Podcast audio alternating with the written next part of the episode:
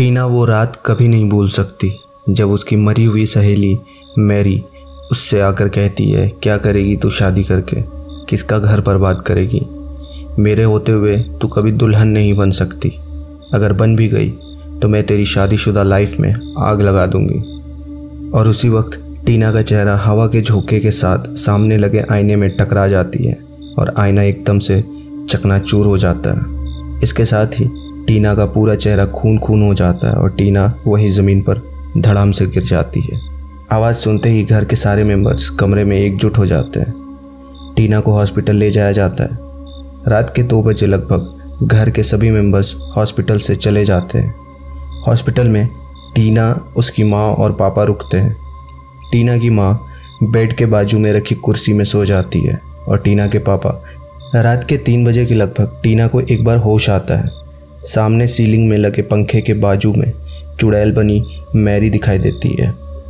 टीना कुछ बोलना चाहती है, तभी मैरी उसके बाजू में आकर बैठती है और प्यार से उसके चेहरे पर अपनी घिनौनी उंगलियाँ फिराते हुए फुसफुसाती है।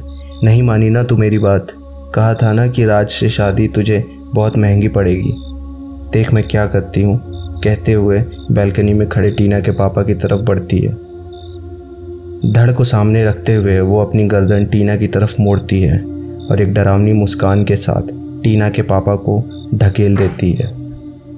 एक ज़ोरदार चीख के साथ टीना के पापा हॉस्पिटल के फिफ्थ फ्लोर से धड़ाम से नीचे गिर जाते हैं। मैरी ज़ोर ज़ोर से हँसते हुए वहाँ से गायब हो जाती है। ये देखकर टीना एक बार फिर से बेहोश हो जाती है। टीना के पापा की चीख इतनी भयानक थी कि सारा हॉस्पिटल का स्टाफ बाहर आकर खड़ा हो जाता है। टीना की माँ को खबर की जाती है। टीना के पापा को ऑपरेशन थिएटर में ले जाया जाता है। कुछ घंटों के बाद डॉक्टर ऑपरेशन थिएटर से बाहर आते हैं और बताते हैं कि घबराने की कोई ज़रूरत नहीं है। जिस जगह पर आपके पति गिरे थे, वो गार्डन की ज़मीन थी, जो पौधों की सिंचाई की वजह से गीली थी। ज़्यादा चोट नहीं आई है, बस पैर फ्रैक्चर हुआ है। लेकिन फिर भी ज़्यादा ऊंचाई से गिरने की वजह से पैर की हड्डी बुरी तरह से चकनाचूर हो गई है। जिसके कारण पैर में रॉड डालनी पड़ेगी। टीना की माँ के आँखों के सामने अब अंधेरा ही अंधेरा था। एक तरफ़ बेटी दूसरी तरफ़ पति। टीना के पापा के ऑपरेशन के बाद डॉक्टर्स ने छः महीने का बेड रेस्ट बोल दिया था, जिसके चलते टीना की शादी अब इसके बाद ही हो सकती थी। टीना पूरी तरह से ठीक हो चुकी थी, मगर उसकी हरकतें बदल चुकी थी। ऐसा लग रहा था कि मैरी का भूत टीना के अंदर ही घुस गया है। दिन बीत रहे थे टीना की शादी को लेकर। जितने उसके घर वाले परेशान थे, उससे कई ज़्यादा ससुराल वाले परेशान थे। टीना के परिवार वालों ने पंडित से सलाह मशवरा लिया। टीना और राज की कुंडली तुरंत मिलवाई गई। राज की कुंडली में मांगलिक दोष पाया गया, जिसके चलते राज का त्रियंबकेश्वर टेंपल में मांगलिक दोष दूर करने के लिए बरगद के पेड़ के साथ शादी कराई गई।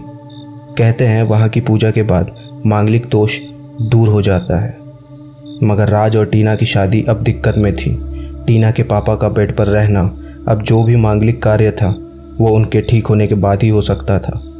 इसके पहले भी मैरी राज और टीना के रिश्ते को तोड़ने की कई बार नाकाम कोशिश कर चुकी थी।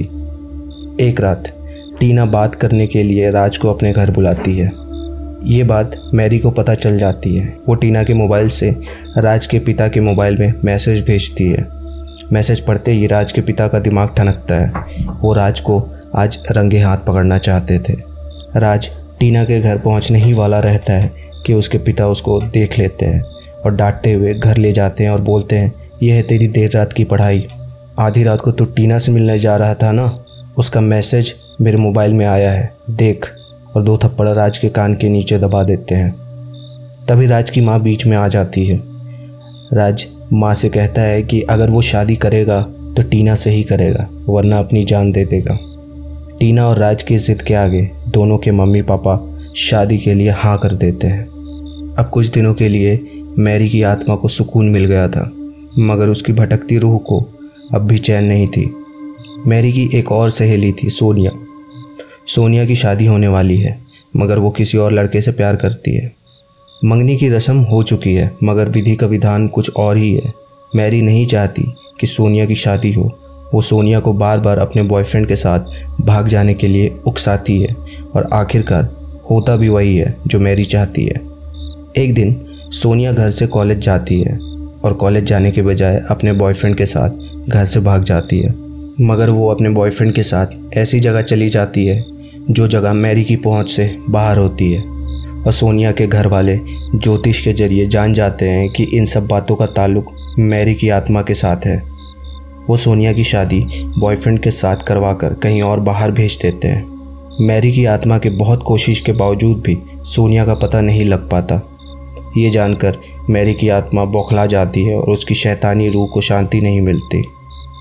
सोनिया की शादी की सफलता देखकर टीना के मम्मी पापा भी टीना की शादी बाहर से ही कराने का डिसीज़न लेते हैं। अब टीना के पापा का पैर भी ठीक हो चुका था। एक बार फिर टीना की शादी का माहौल घर में बन गया है। टीना की खुशी एक बार फिर मैरी से देखी नहीं गई। उसने टीना और राज की शादी रोकने का प्लान कर ही लिया था। वो टीना के सामने राज की बुरी आदतें गिनाती, बताती है, देख टीना, राज तेरे लायक बिल्कुल नहीं है। जाने कितनी लड़कियों से चक्कर है उसके। टीना कहती है, तू कुआरी मर गई ना, इसलिए तू नहीं चाहती कि मेरा घर बसे। उधर राज के पास जाकर टीना की बुराई करती कि वो बेकार लड़की है। तुम्हारे माँ बाप की सेवा नहीं करेगी। वो आवारा किस्म की लड़की है। बहुत से लड़कों से उसके लफड़े चलते हैं। यही बात वो राज के माँ बाप से भी जाकर भिड़ाती, मगर राज की जिद के आगे सब मजबूर थे। और दोनों परिवार के लोग अलग अलग दिनों में रवाना हुए और कहीं अनजान जगह में शादी करवा कर राज और टीना को वहीं से कहीं बाहर हनीमून के लिए भेज दिया गया। इधर मैरी की भटकती रूह बेचैन हुई जा रही थी। आखिर सबके सब कहाँ चले गए? तीन दिन में टीना और राज का परिवार वापस अपने शहर लौट आया, मगर उनके साथ राज और टीना को न देखकर मैरी की रूह तड़प उठी। वो हर कीमत में राज और टीना का पता जानना चाहती थी। राज के मम्मी पापा हर रोज़ सुबह पाँच बजे टहलने जाते हैं। सुबह छः बजे के बाद ब्रह्मा मुहूर्त लग जाता है। जिसके कारण दुष्ट आत्माओं का प्रभाव खत्म हो जाता है। राज के मम्मी पापा जिस रास्ते से सुबह टहलने जाते हैं, मैरी का घर भी उसी रास्ते में पड़ता है और मैरी की आत्मा अक्सर घर की बाउंड्री वॉल पर बैठकर रात भर रोया करती है। कहते हैं, बारह बजे के बाद उसकी रूह को उस जगह पर बहुत से लोगों ने रोते हुए देखा है और उसकी आवाज़ भी सुनी है। मगर मैरी राज के मम्मी पापा का कुछ नहीं बिगाड़ सकती। क्योंकि उन्होंने एक ऊँचे दर्जे के तांत्रिक से पहले ही सलाह लेकर एक एक तावीज़ पहन रखी थी।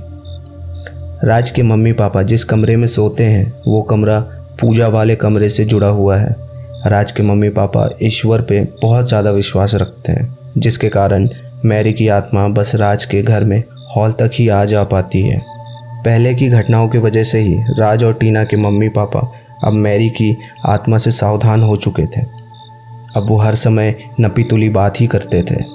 एक रात लाइट पूरी रात जलती बुझती रही, जिसकी वजह से राज के मम्मी पापा को सारी रात नींद नहीं आई, जिसके कारण मैरी समझ गई कि आज अच्छा मौका है। वो सारी रात उनकी दीवार से कान लगाए सुनती रही, शायद कुछ सुराग मिल जाए। मगर उसका ताकना बेकार निकल गया। मगर रात के साढ़े तीन बजे जब राज के घर का दरवाज़ा खुलता है तो मैरी की आँखें चमक जाती है। वो समझ जाती है कि आज इनसे राज और टीना का पता मिल जाएगा। गर्मी का मौसम है। लगभग हर तरफ़ सन्नाटा पसरा हुआ है। घर के सामने गार्डन में राज के मम्मी पापा कुर्सी लिए बैठे हैं।